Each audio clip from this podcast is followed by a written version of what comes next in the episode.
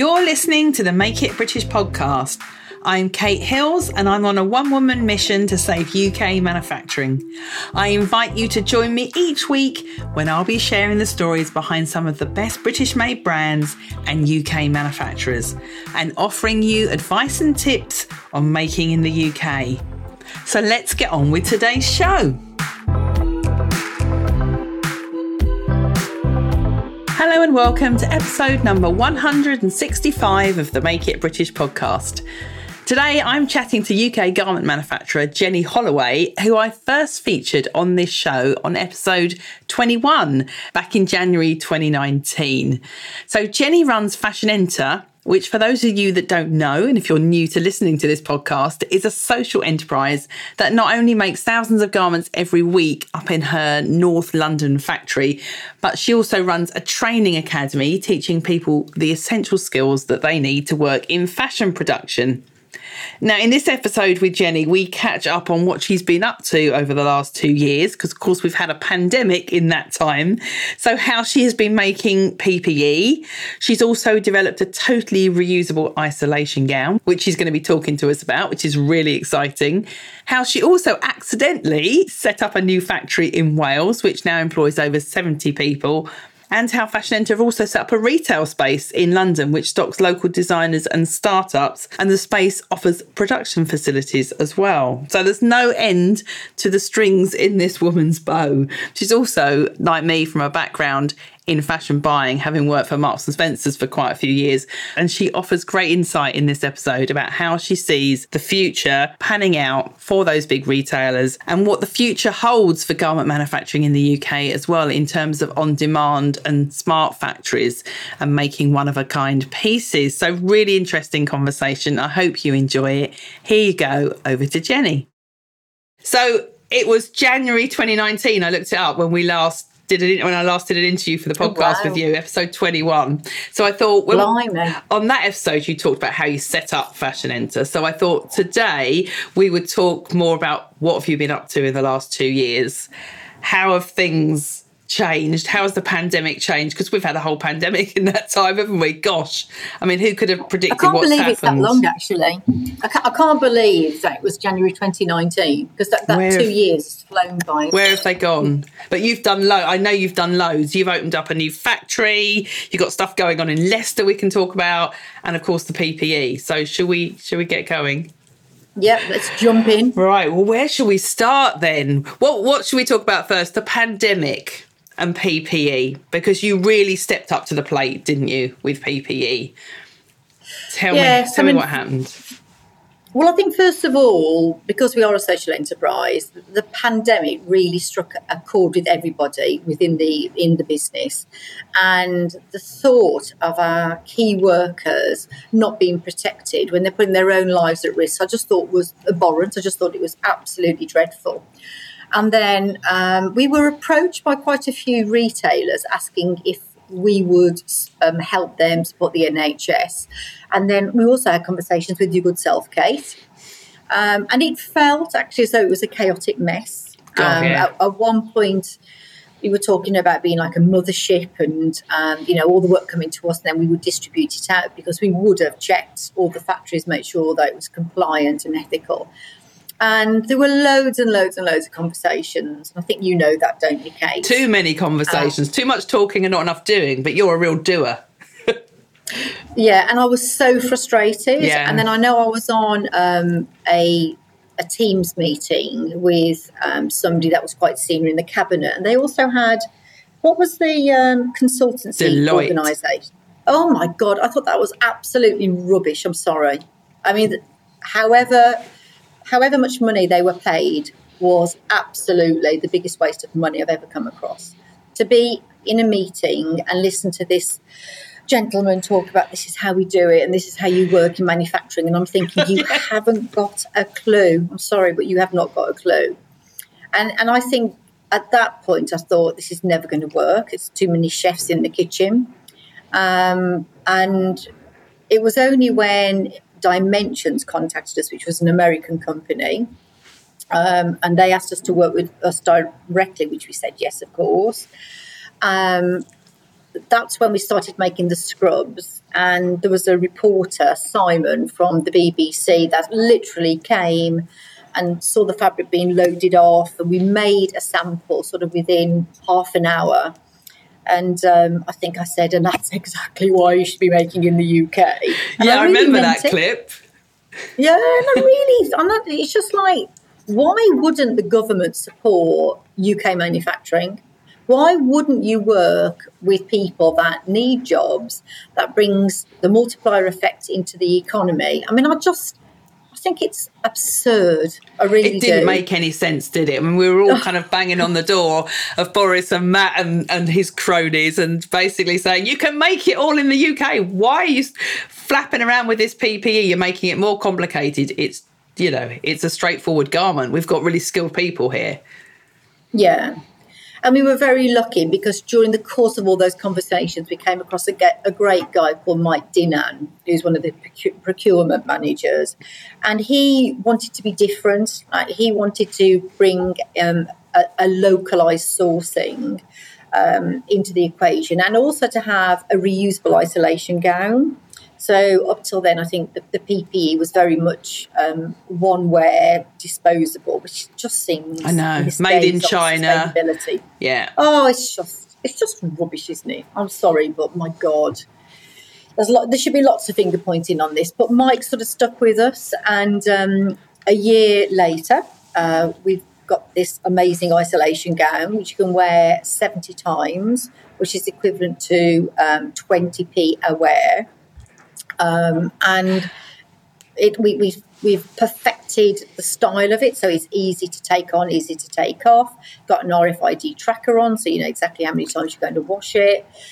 And we haven't quite got it over the line. We've, we've done a, a 10,000 unit trial, uh, but uh, we're now in the land of the HSE, which is.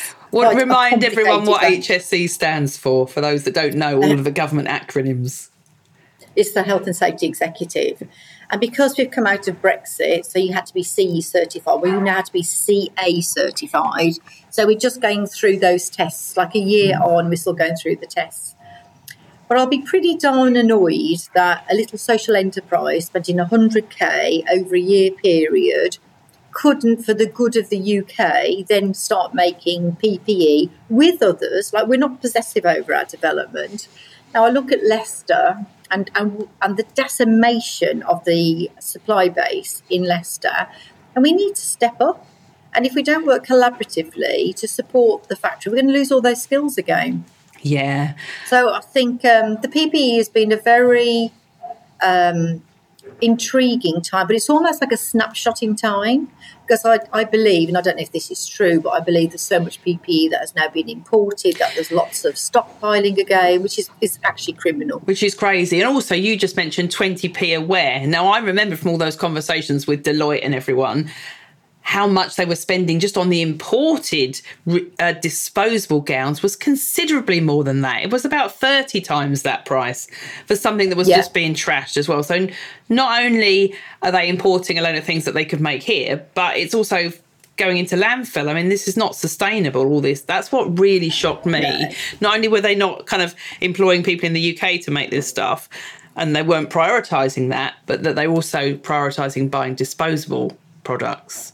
Well, we were. We also had a contract with Private White, and yeah. uh, Mike Stoll's a great guy. Um, I've known him for absolute years. He's a bit of a go-to guy yeah. um, for me, and we had a really good contract with him, which you know was roughly a million pounds, and that was a complete godsend. I, I don't know if we would have we would have survived without um, Mike's intervention, because obviously, even though internet sales were still on the up, um, during the uh, during COVID was a lot of relaxed wear, and traditionally our handwriting has been a god going out dresses. Yeah. Um, so we had to bring in a, a, whole new design team on relaxed dressing with loop back jerseys, etc., which we did do. You know, I think the one thing I'm very very proud of with the staff is we were all adaptable, and we kept jumping. And I think that is the benefit of a very flat structure we do have an advisory board, which I'm very, very thankful for.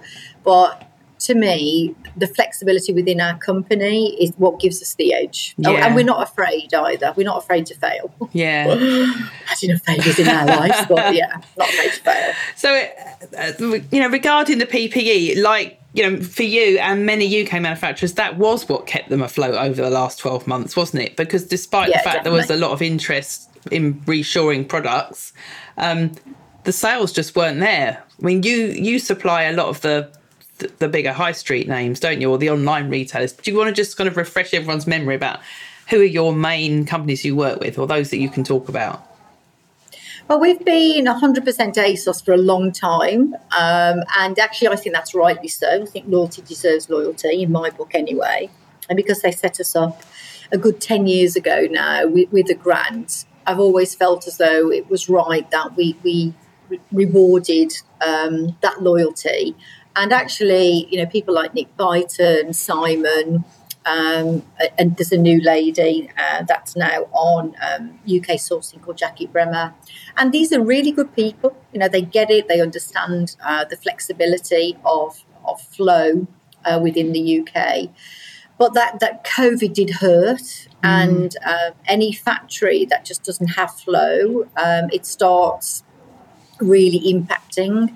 And as much as we tried to keep the workforce going, we just knew we had to diversify. Yeah. And um, I think I'm so old now, Kate. You're I'm so, so not. I know lots of people. I know lots of people in the industry. And I, I actually picked up the phone to Shalana, who's now the buying director of N Brown. And I just said to her, look, surely, you know, there's an opportunity for Made in the UK. And actually, she was absolutely tremendous. Brilliant. And we ended up yeah, we had 11 stars straight away. Um, and we performed, you know, the, the whole team got behind a new account.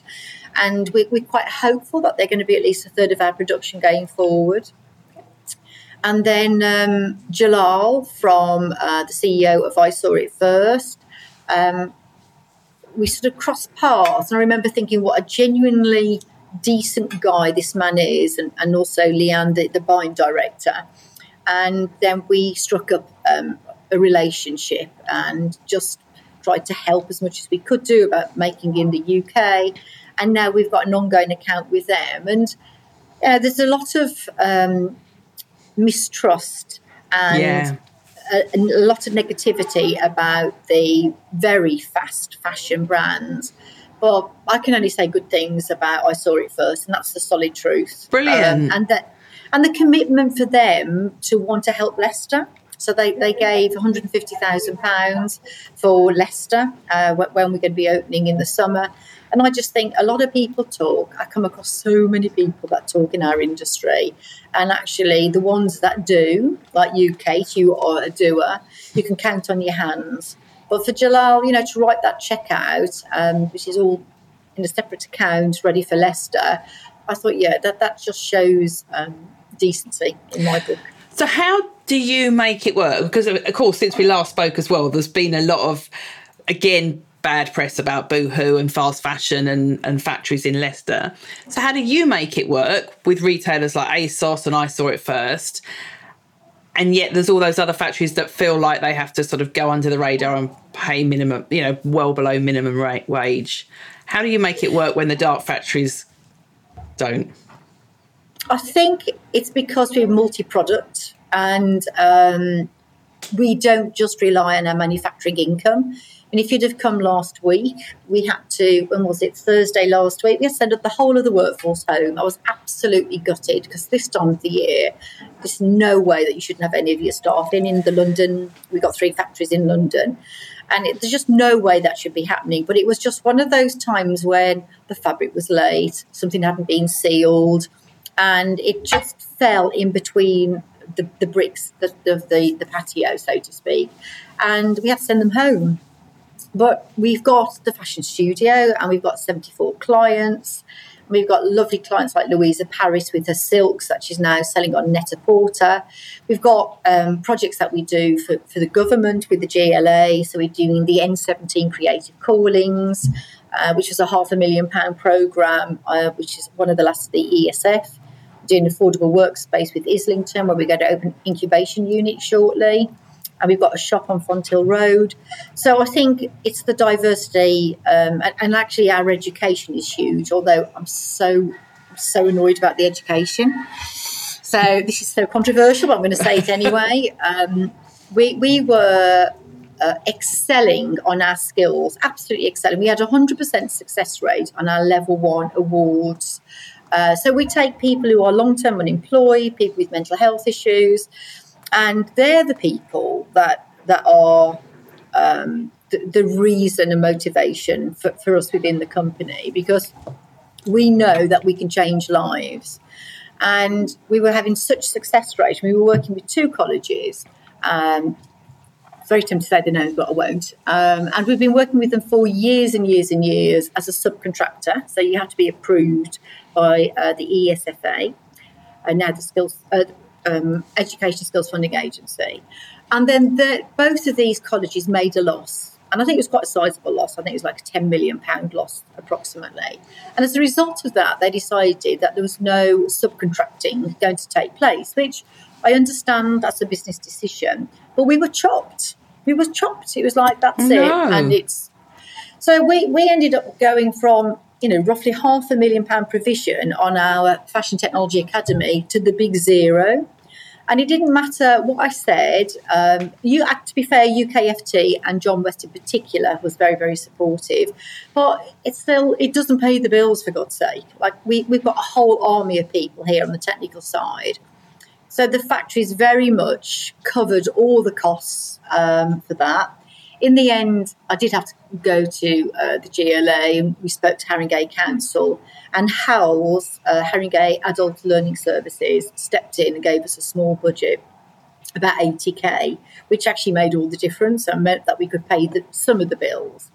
So, you know, we, we're constantly juggling and spinning plates, but in a positive way. And actually, all these projects do align, that they all come together because it's at the end of the day, it's about creating um, product, it's about making them, it's about being ethical, and it all merges into one. And we have got excellent staff that carry through on all those particular programs. And this is just in your base in London because you started off with the factory Fashion Enter in North London, but you've since as well developed something in Wales. Do you want to tell us all about that? Do you know what, Kate? You Wales all project. business plans. yeah, so, so this is in New Newtown in uh, Powys.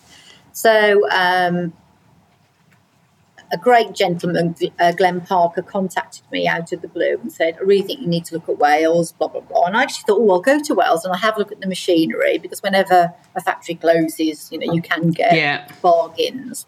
So I went down and then I was completely uh, overwhelmed by the generosity of this group of Welsh women. There was about eight there on the day, and this particular woman, Anwyn, had gone out of way to, to make cakes, and I was I was so touched, and I think this this just shows why we're really a social enterprise, and and I sort of took some garments down with me and I asked them a few questions like how many standard minutes do you think this would be? And to be fair, they were quite accurate. And then before I flaming knew it, I was saying, ladies, you know, don't don't you worry. We're going to open a factory in Wales, and we, are going to make this work. And there's like no business plan. And you just no go there to buy the machines. And it was just the most bizarre situation. And my husband, Tim, who actually I've met when I was 15, so he does know exactly what I'm like. And I did warn him before I got married, like you know, you, you, you're going to have a roller coaster of a marriage. And I, and he just he just couldn't believe it. If I said he was apoplectic. so if you haven't got if you haven't got enough on your plate in London with all these other projects with the training academy and a big factory, oh, I'll just go and buy a factory in Wales. We weren't even, it wasn't even an existing factory. It was it had gone into liquidation. Is that right? And you were going to buy the machines, but the yes, staff was right. still there. Yeah, and um, we we tried to negotiate with the liquidators about staying where we were so we could just get it up and running. But I thought they were absolutely useless. And I don't know, perhaps they thought we were small fly, a fry, because we couldn't, you know, obviously get the two million together to, to take over this 17 acre site, which would have been far too big.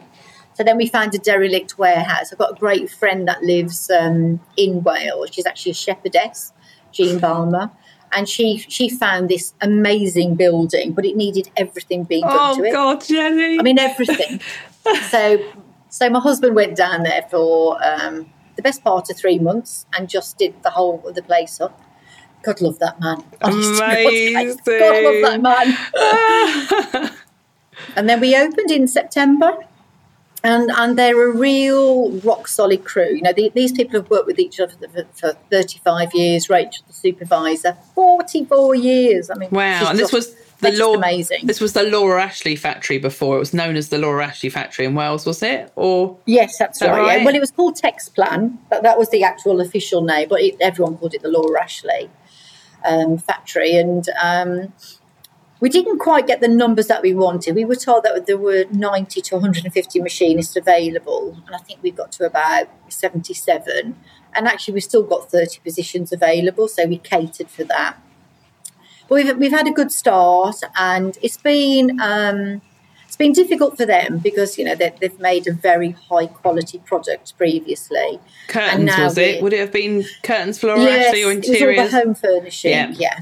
You know, so we're talking straight lines and a lock stitch, and then mm. suddenly we've got cover stitch and um, you, the overlocker. Oh, yeah. You know, not much was used on the overlocker, but they've really risen to the challenge, and I'm very proud of them. And Anwin still bakes the cakes.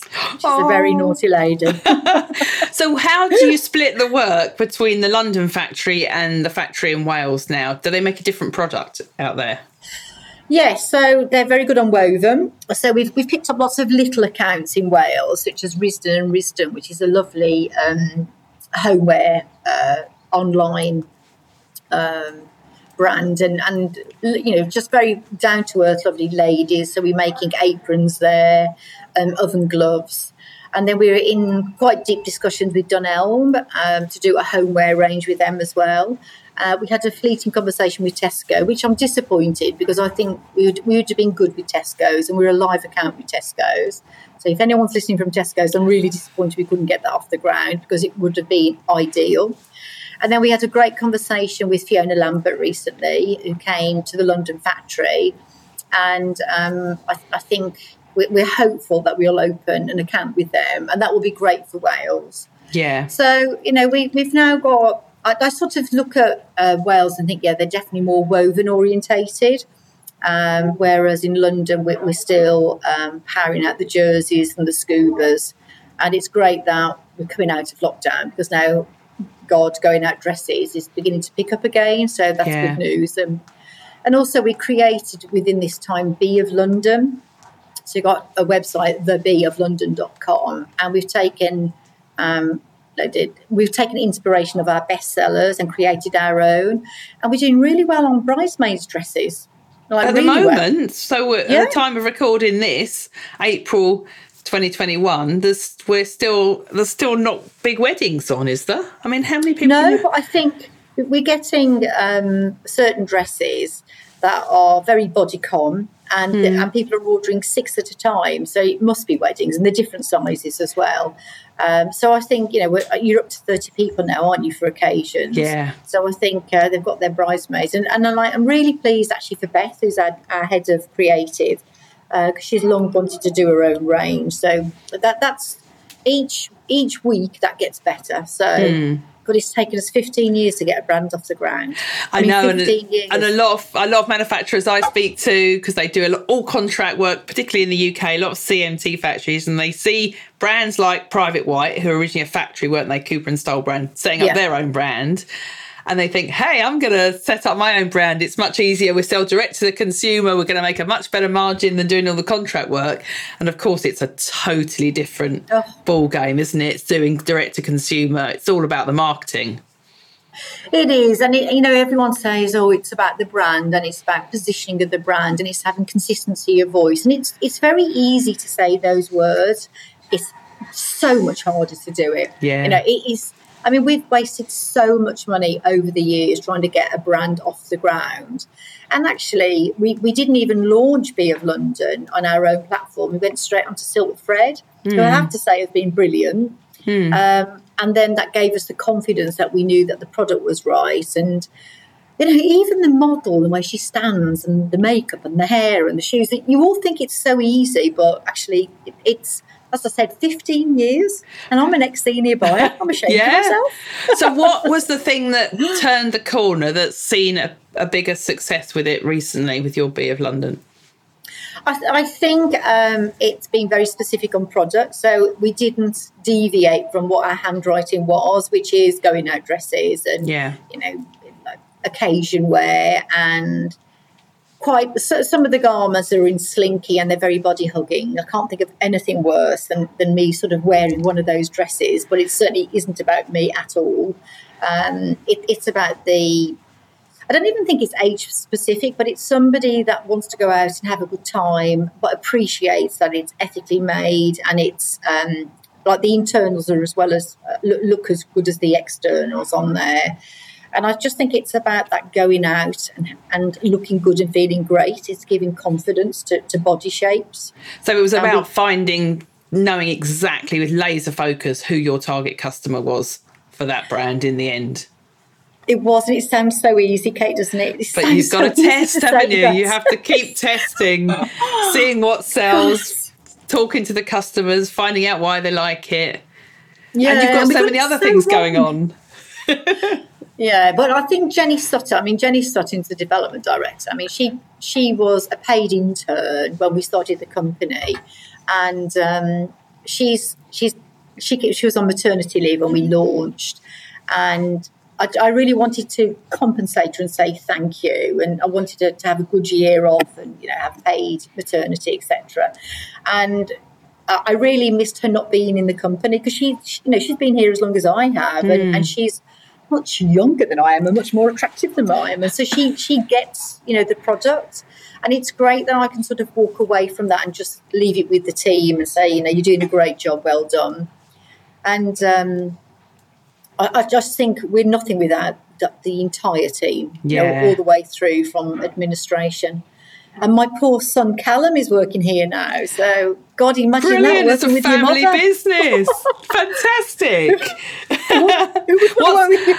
how did you manage to entice him into the business, and what what role is he doing? Is he starting at the bottom? Is he cleaning the toilets? Oh, he's funny. He's at the bottom, and he's been doing loads of jobs. I mean, he um, he took over the PPE contract with Private White, um, and it was such a big contract, and, and we knew that we had to put somebody on that was probably, you know, uh, could use common sense. I mean, he's, he's like his father, so he's, he's very practical. And he's also very good on spreadsheets. he's on spreadsheets, but he's very good at that. So he just took over that contract and made it work and got a really nice relationship going with Mike and um, a lovely lady called Kasia. Kasia. Um, and now um, he's sort of working on any new projects that come our way. He's like the go-to guy, and you know he's very diverse. He's, he's, he's making sure that Bee of London works and Bells of London, which is more bespoke now. Um, you know, we, we had a joke for a while that he was junior CEO, but you know, there's a hell of a long way to go before um, you, you, understand how businesses work. I don't think I know myself yet. Especially one as complex as yours, because you said you've got a shop now as well. Yes, so we have a space. shop on Fonthill Road, thanks to Islington Council. And we've, we've dabbled with retail for a long time. So when I worked for the London Development Agency, we had a shop in uh, Bluewater and I, I don't, it's, it's going back to doing and talking, isn't it? So there's all this talk about mentoring and workshops and everything else. But at the end of the day, designers have three core issues. One is always finance, one is sales, and one is production. And, and that's mm. what it is. And it doesn't matter where they are on their life cycle for the business. Um, those are the three problems. So rather than talking about, oh, this is how shops work, we opened a shop in Bluewater um, and this was back in 2004, and it was turning over 36k then in Bluewater. So that was a lifeline for the young designers. And we found, I mean, obviously, we had the pandemic, but we, we opened, we had a really good Saturday. We only opened on Wednesday last week. And I think it's really innovative of Islington Council to come up with affordable workspace at Andover. So we're going to have 12 units, and right in the centre, it's a, it's a disused car park. So where the, the cars used to be parked left and right, They're now going to have sort of glass partitions down. And then in the centre, we've set up a mini factory. So we'll be able to encourage designers to make on site, do qualifications on site, so they've skills, and then they can sell in the shop. I mean, how fantastic is that yes. for young designers? I'm dead impressed with that. And you know, been in the industry the best part of 40 years now, we've never worked on an, such an innovative pro- project as that. So um, I, have got big expectations on that. So big, Jenny Sutton's going to be based in the new space. Really? Uh, yeah, yeah. We'll we'll really uh, ramp that up uh, mm. next year. That's really exciting. Fonthill Road, did you say, in his N1? Yeah, so London I can M1. remember being um, a selector at M&S and going down Fonthill Road years ago because it was like the mecca of the fashion industry. It's where all the cabbage used to be sold, and you could pick up a bargain and see the latest styles. And you know, it, it isn't like that anymore, but there are still some excellent wholesalers on that road. And we're providing alterations and repair service. So if somebody sells our wedding dress on Fonthill Road, they can come into us and get it altered. And, and that's actually a really good um, a compliment to, to, the rest of the, uh, the, the shops on Fonthill. And it's and it's it helps in getting the community going. Mm. Yeah, definitely. Community is so important now. I think that is one big thing that everyone's learned out of the pandemic is how important it is to sort of work, collaborate with people, especially those that are local. So let's move on to Leicester then. We've talked about London and Wales. Tell me about the project you've got going on in Leicester, as much as you can say at this stage, because that sounds really exciting. It is exciting. You know, I, would say that it's one of it's going to be a challenging project. But I've known um, a great guy called Peter Chandler and Sue Tilley. Oh, I'd say for at least sort of eight years, and um, whatever we may say about business and projects, it is about relationships, and they've always yeah. been incredibly positive. You know, we've We've gone for a couple of bids and not been successful, and that's the way the cookie crumbles. But we've always had a bit of a soft spot, and I'm from the Midlands anyway, originally. So I've, I've always thought that Leicester is almost the key to success within yeah. the garment manufacturing industry. And I've met quite a few um, factory owners, and actually the ones I've come across to me just work so hard for so little. Um, and they, have got the skills and for the life of me, because I've been on both sides of the fence, I cannot understand why retailers don't invest more in their supply chain. I mean, I to me, it's criminal. I know. It's me too. Absolutely criminal. Exactly how I, I feel. No. And I think it, there's a lack of knowledge about what a factory does. Uh, certainly, I'm ashamed at my lack of education, being a senior buyer and I think back to the ridiculous requests like take a pocket off. Can I have it for one pound fifty less now? I mean, it's just just ridiculous. So I think there is a lack a lack of knowledge and understanding about how factories work, and the skill base. But you know, a good factory is the difference between success and failure. And I yeah. think Boohoo in the past using the factories in Leicester, you know, it, it sort of it did make the brand because of that fast track supply and having um, prices that who knows if they were affordable or not, but certainly I think Leicester was the backbone of Boohoo, and I think credit actually to Boohoo opening their own factory. Um, I think that is um, a great step forward. Is that and, definitely and going ahead though? I are you is it definitely happening. Yeah, popular rumour has it. I mean, I, I, don't know personally, but I'm under the impression that they're going to open up their own factory, and I just think that's actually amazing. Hmm. I mean, D- Dunelm is, in my book, I, I, didn't know much about Dunelm, but there's Chris McHugh there and Paul Rice, and these are two, you know, absolutely top banana men that know what they're doing, and you know, when you find out that they can take an order from their shop and turn it around within two to three days, my God, that, that is just fantastic. And why are retailers seeing that advantage? Everyone talks about Inditex and having their supply base local to where they are. And we've been so slow on the uptake in the UK. Do you not think we're further ahead in homeware manufacturing because Dunelm, it's it's all soft furnishings, isn't it? And I know yep. as well companies like HSL Chairs, where Guy Critchlow is now heading it up now, where they make all of their chairs up in in Yorkshire.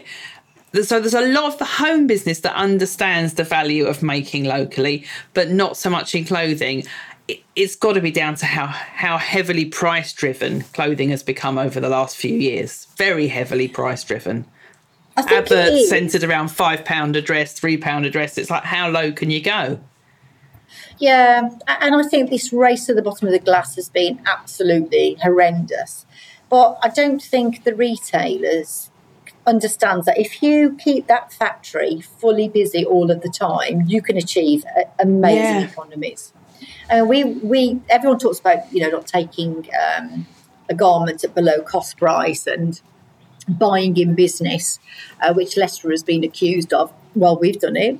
We have done it. We've had to do it because I'd rather have a contribution to overheads than I would do to sending all my stuff home. Mm. And what you have to almost do is there are times when you know in that low dip that you take that view and then as you get busier like now um, april may june july we will be flat out you know we'll be working um, Saturday mornings again, and we'll have four factories that will be virtually at full capacity. Amazing. But it, well, it is, but but you know, it's so stressful there. Yeah. It's so stressful because things go wrong in factories. The fabric's late. You know, we'll have holidays. We'll have some of our ladies go back to Romania, Bulgaria, and they'll say, oh, "I'll see you next week," and they'll be back three weeks later. You know, and now, there's always something, but if you've got a proper relationship with your retailer, you should be able to weather that storm. And I mean, you know this from your buying days. You always need black t-shirts. You always need black leggings. So why not make something that is is a flow or a stock item to keep yeah. that factory going? So I think um, I think there will be a major awareness going forward of how vital manufacturing is for, for retailers. I hope so. I really do. I, you know, Brexit has certainly brought all of the retailers out of the woodwork in terms mm. of, you know, I need a UK manufacturer. I think the where it works is where you've got someone who's at the top who totally understands the value of manufacturing yeah. locally. Yes, and they can see that exit margin rather than think about just the intake margin. And I'd like to think as well that that will filter down to the buyers and the assistant yeah. buyers because it's it's not just about price, as you say. It's about having the product sell out at full price, and that's the most important thing of everything. And I also think that manufacturers themselves have not helped themselves, have they? I mean, when when they have done the dirty tricks of paying people three pounds, five pounds an hour the, the industry needs to be cleaned up. And I think the AGMPPP and the GLAA, the Gangmasters Labour Abuse Authority, you know, they've, they've got hard jobs to do. And I would be naive if I said that everybody in Leicester or Manchester or London, you know, they're all ethical factories because we know that they weren't. Yeah. And, you know, we, we've had those people that have lined their pockets at the expense of others. But actually, that's no difference from hospitality or construction. Yeah, that's very true. It happens in all industries. Yeah, it really Somehow it, it makes sexier journalism if they can have a story which is about clothing and dresses and you know rather than oh here's a here's another builder that built a dodgy house. I mean everyone kind of expects it of the construction trade but for for some reason with the fashion trade it yeah it just makes much more interesting um, reading doesn't it in the newspapers? So they love it. Yeah.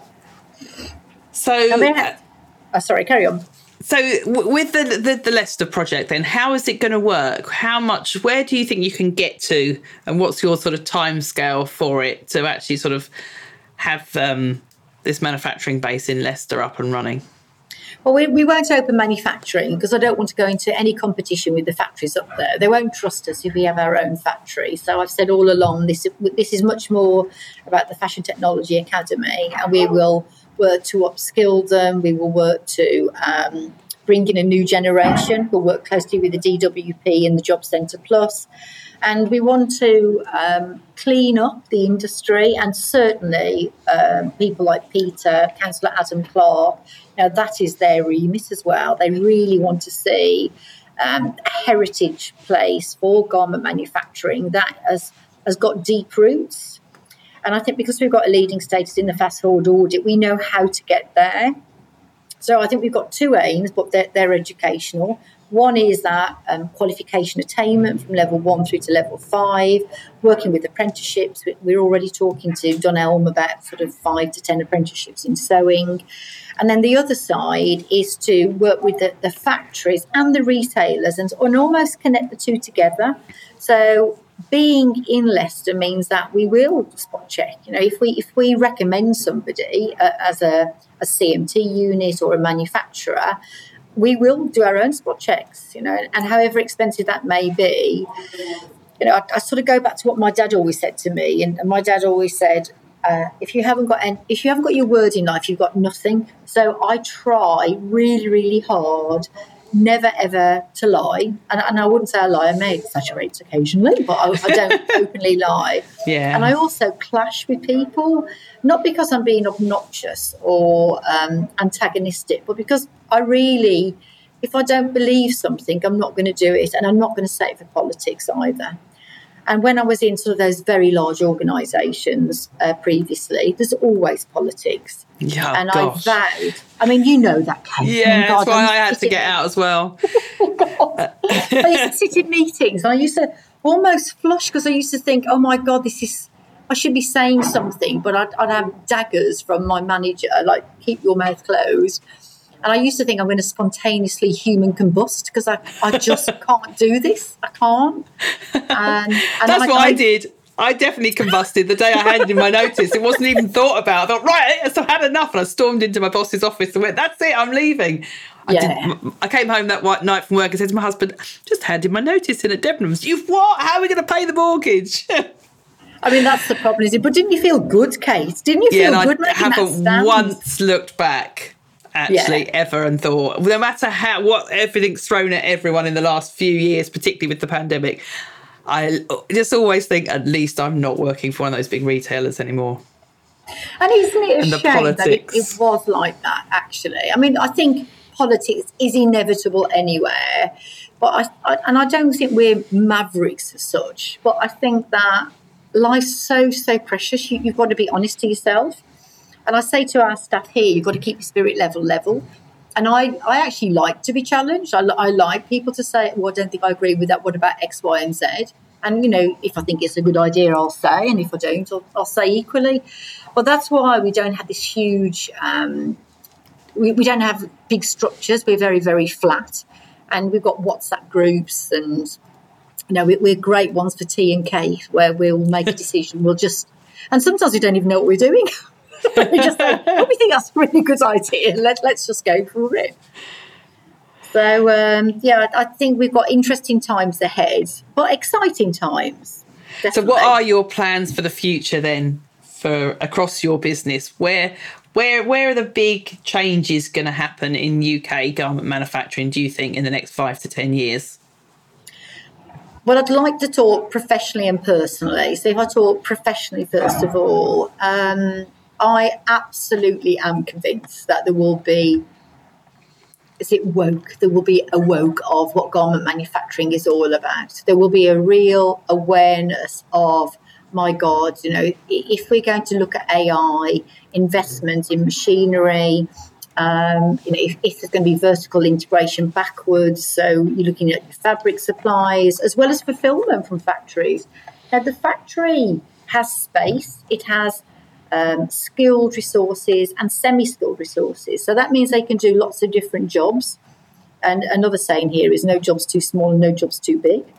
Uh, that's why you often see me watering the plants outside on a sunny day. but you know that that's the philosophy, and I think that when retailers realise that we're going towards mass customisation, that we the, the consumer has changed radically from the old Tressa blouse at Marks and Spencer's, where we had 50,000 dozen. Yeah. Can you believe that? 50,000 dozen of a polyester blouse, which was collar revere, five button, short sleeve and long sleeve. And it would be plain. And then we, you know, we threw the boat out and made it into print. Those days are so, so long gone. And, you know, you're now talking about batch production, which is probably five to 800. Um, and we have clients that want 150 and 200. Mm. So we have to be flexible. And snooze, you lose. You know, so we can't start saying no to, to the changes that are right for sustainability and waste as well. Exactly. So, yeah, because I mean, all those when we used to buy those tens of thousands of garments from M&S, all those products. Let's not kid ourselves that a lot of it did end up in the sale and in landfill and encourage people to buy too much stuff that they didn't need. Well, actually, I reckon that flaming old Tressa blouse is still alive today. it was, it was bomb proof. it was absolutely indestructible. It was amazing. Was it the one that was from the polyester fabric from Toray? In yes. Nottingham. Was it Toray fabric, I think, was, not it? Yes. Yeah. but I think actually Courtaulds made it as well. It was such a huge fabric that everybody started then making it. Um, so you know th- those are those are long, long gone days. um, and I, I, think that we as a company will move towards um, fabrications. Uh, we, we were bidding for something uh, with the MTC in Coventry for smart factories. So we, I would like to get to a point, and I don't want to get rid of the skilled labour force at all, but I'd like to get to a point where we print our own fabric, and it could be one meter or 3,000 meters, that it automatically is cut out. Um, we're working um, on, the concept that you print into a pattern piece and then the pattern piece gets cut out. Then at the end of the table, we will have teams of two. Uh, lock stitch and cover stitch um, overlock, and then they will make the garment, and it will go off to then the cover seam ladies, and we will then send out those garments from here. Brilliant. So, so I, totally I, made to order for the customer in a tiny little micro team within a much bigger factory. Yeah, and, and I think we'll have lots of micro teams, mm. and, and that's the beauty of skilled workforce. So the ladies that we have, they're all multi-skilled. They're, they're universal workers. So I bless my lucky stars that we've we've got you know the best part of 200 staff that's got that availability, and what we need is a real. Um, step change with the consumer. Now, wouldn't it be great to bring the consumer into this environment so they can see what ethical manufacturing looks like? You know, so I think that's a very, very exciting stage professionally. And on top of that, we will carry on doing our work with the young designers.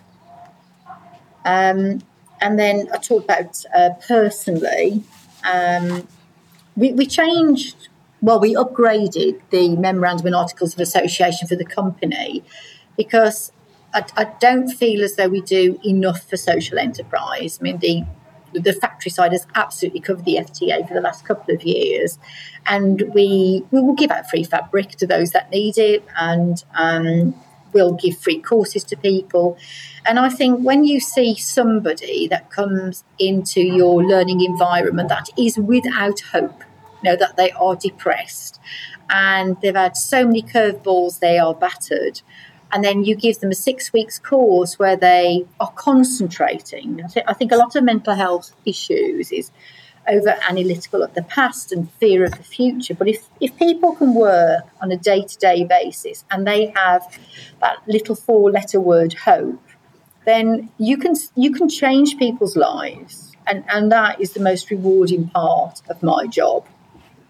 So we're not that far away for opening up um, a foundation whereby um, we can help a lot more people with mental health issues. And I think COVID in particular has really highlighted the benefits of blue sky and green grass, which I've always believed in. And I think things like growing plants and mm. cultivating and, and selling eggs from free range hens that were battery hens before now, I, I, think there's a lot more that can be achieved, and it's not about money, Case. God, if it was about money, I would never have done this job. it, it's it's not yeah. about money. It's about leaving something that's more of a legacy behind, knowing that you did the best you can for as long as you could. Brilliant, love it. So, on that note, then, last question I want to ask you is which other UK manufacturer or UK made brand do you really admire? I'd have to say Private White um, because I just know James, the rest of the team, what they stand for, their ethics. Um, I'm also very close to a lady called Karen Downey, and she's the ex buying director of ASOS. And she's done a brand as well, Lemonade Dolls. And um, you know, in this in these days of gloom, she's created um, a lingerie brand, and it's just fun. It's really fun, and she's doing really well, and I'm so delighted for her. Um, and she does some of the some manufacturing in the UK, uh, but she's she's gone offshore as well. And I, I, just look at those kind of brands, and I just think there's so much opportunity still. Uh, I, I I think all the big retailers are going to have a run for their money with localized sourcing and young brands coming through. at, at, what point do they become a, a significant threat? Um, yeah. So, so I think the horizon is one of constant change at the moment, for sure. So, Jenny, is there any anything else you'd like to finish up with before before we say goodbye today? I'd like to say a big thank you to um, all the staff that have been absolutely exceptional, and obviously clients that have remained so loyal um, to us. I mean, we, we, without ASOS, um, the new accounts like N Brown, I saw it first, we would not be here today. You know, the COVID was awful. And I just think that for everybody out there, however everybody has been, you know, the, the sun is shining we'll find new ways of coping for the future. And I think we all need to support garment manufacturing as long as we can for for the good of the economy because it is actually the most amazing industry to be in. Yeah, and I think that's what people forget is that everything that you buy that's made in the UK, well, certainly Boris and his crew forget it. That it, you know, they forget that it's it's kept someone in a job in the UK. If the, yeah. all the product that you've been making, all those people that you've employed over the last ten years, you know, how many how many people is that? And how much how much money what's your you know salary bill been for those people for the last 10 years? That's all money that's gone straight back into employing people locally. So keep up the great work jenny. You too Fantastic. Kate. you're an inspiration. Thank you for all you do